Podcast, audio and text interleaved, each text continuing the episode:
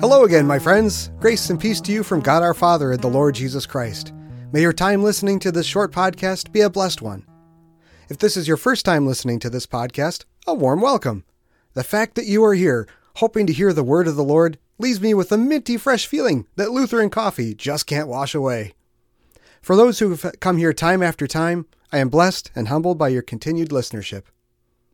Our weekday short devotions continue this week with Pastor Allard's study on different aspects of practical Christianity.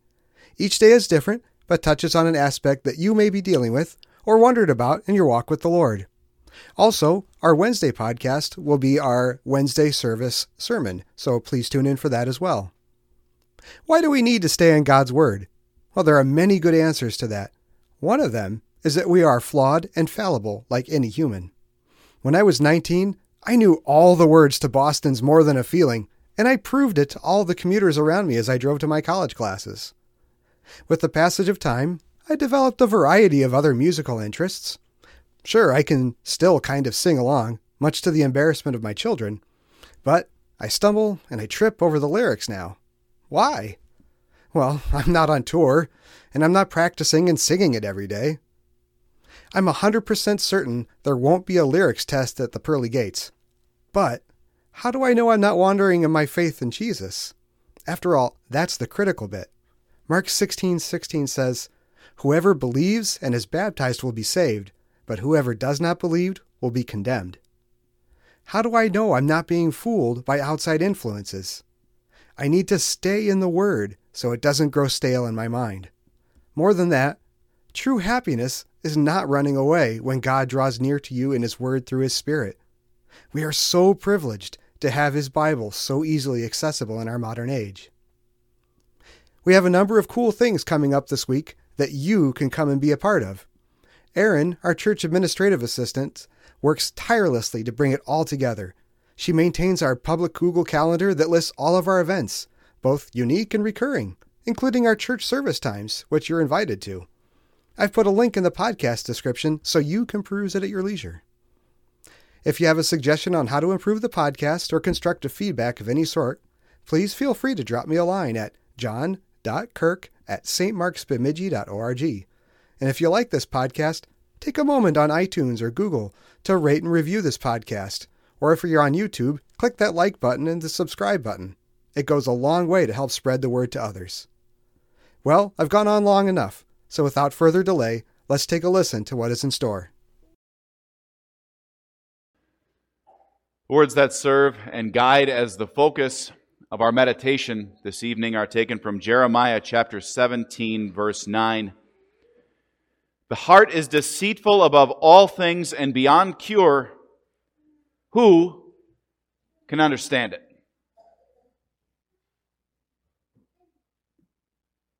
Quite the thorny and scathing verdict from Jeremiah.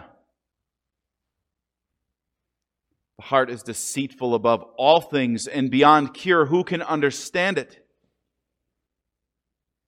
They are words that are not so easily believed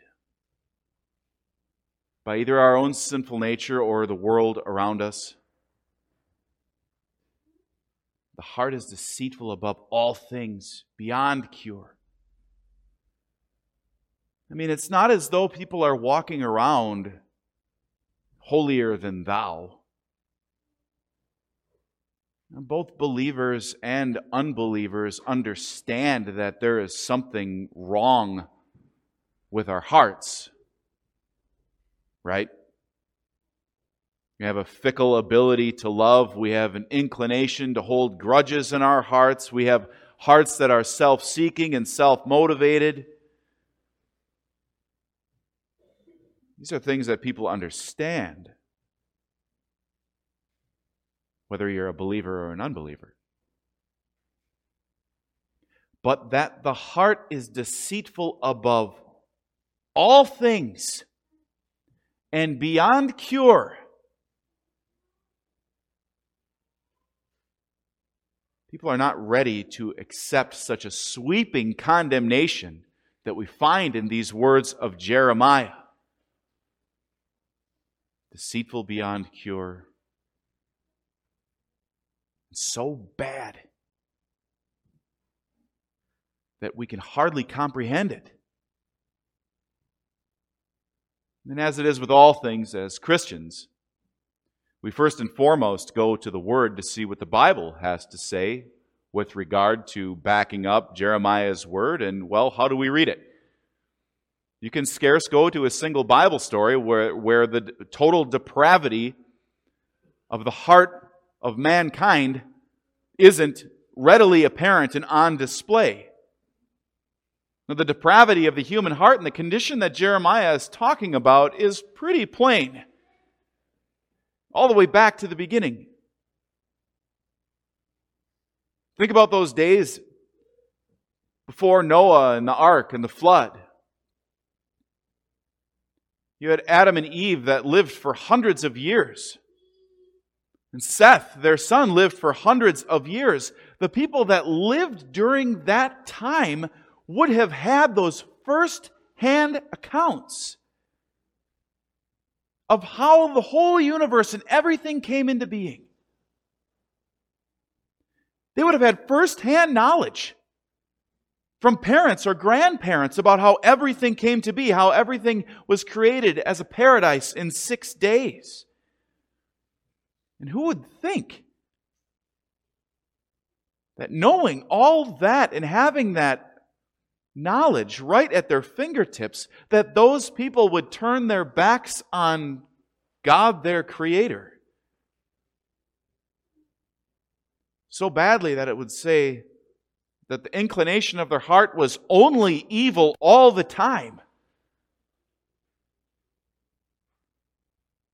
But we can go farther than a broad, sweeping generalization of the fact that the whole human race is stained in sin, or give a general generalization of wickedness. What about the great figureheads of the Bible, the people that we so often associate with being eh, almost holy, or just shy of Jesus in some way?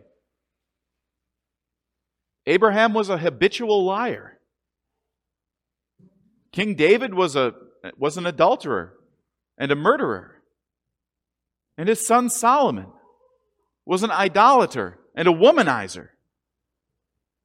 We just heard in the, in the Passion history reading, according to St. Mark, that Peter, Jesus' closest friend, denied him three times in his company. What does all that prove? Well, it shows that even those most excellent of humans. The best that this world has to offer on its own. Have hearts that are deceitful above all else, beyond cure, and so bad that it's almost unimaginable. And still, we open up the news app on the phone or we watch the news, or we turn on the radio and we see the depravity of this world and the, the war and the love of money, the theft, the liar, the hypersexualization of our culture, unjust lawsuits, love grown, grown, grown cold. We see all those things and still we wonder, how in the world can this be? Well, there's only one reason for it all, and it's the words that are found in this text from Jeremiah. The heart is deceitful above all things, beyond cure. Who can understand it? And I hardly need to belabor the point and give further proof of our condition that people are as evil as they have always been. Rather, instead, there's some questions that would be good for us to ponder tonight. As we think about these words of Jeremiah, there is a couple of questions that we should all sit back and think on. Why do so many make excuses when it comes down to church and God's house? Whether it's serving, whether it's giving offering, whether it's attending. Why are so many excuses so often given? The most trifling excuses, flimsy arguments Ones that if we offered them to any human master at any earthly job, we'd be fired on the spot. Or why do we hear of so many people that are dying, or they even see death coming for their own doorstep, and they never consider the state of their own hearts?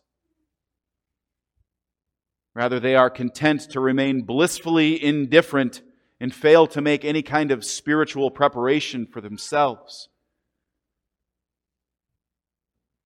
Or why do people who call themselves Christian often find fault with preaching?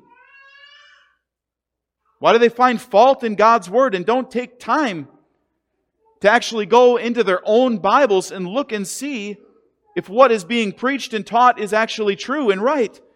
If these things are really so? Why do people say that they already know all this and don't do anything about it? Why do people not pray more boldly? Even we Christians who know what the word of our Lord Jesus says, as we think ahead during the season of Lent to the next holy day that we've had, we have coming up here, Maundy Thursday, and we hear the word of Jesus saying, Take and eat. This is my body. This is my blood. So often we approach this table with glazed over eyes and cold hearts, unprepared to meet Jesus. And Christians, we know that we ought to be prepared. As Christians, we know that we ought to be forgiving as our God has forgiven us. We know that we should be charitable and at peace with our fellow man at best. Why do our outward works not show the faith that we claim to have within us?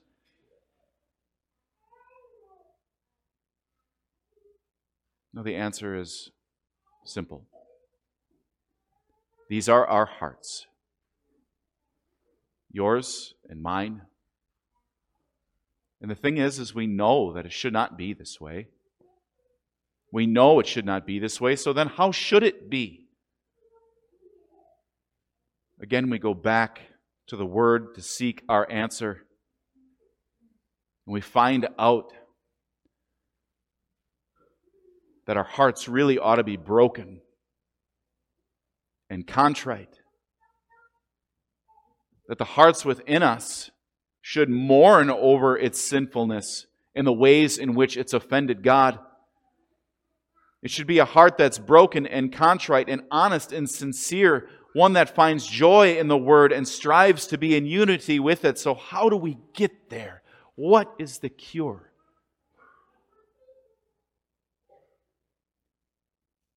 Again, the answer is short and simple. Keep in mind that there are two things. There are two things that the Lord Jesus does for every single person that he saves. And these two things are never found apart. It's never one happens and then another. It always happens at the same time. These two things are always found together, and it is the cure for the human heart. The first thing, simply that he washes us clean from our sin in His blood and tells us that we are forgiven because of what He has done, that we are washed clean, white as snow, in the blood that flowed out of His own pierced heart, granting us full and free pardon. And the second thing is that He puts the Holy Spirit into us, into these dead, hostile to God, broken hearts. And when he does that, these words of Jeremiah still ring true. The heart is deceitful beyond all things. It is beyond cure. So, therefore, what has to happen? It needs to be broken and it needs to be made entirely new. And that is what happens in the heart of a believer when the Holy Spirit works that saving faith in each and every one of us that seeks the cross, that seeks the spear that pierced the heart of Christ, that drew forth his blood that was shed for the sins of the entire world. We have new hearts. The old ones are dead and broken and gone. Those hearts are beyond cure.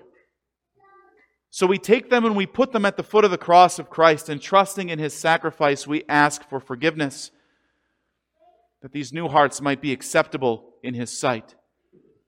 Truly, sincerely,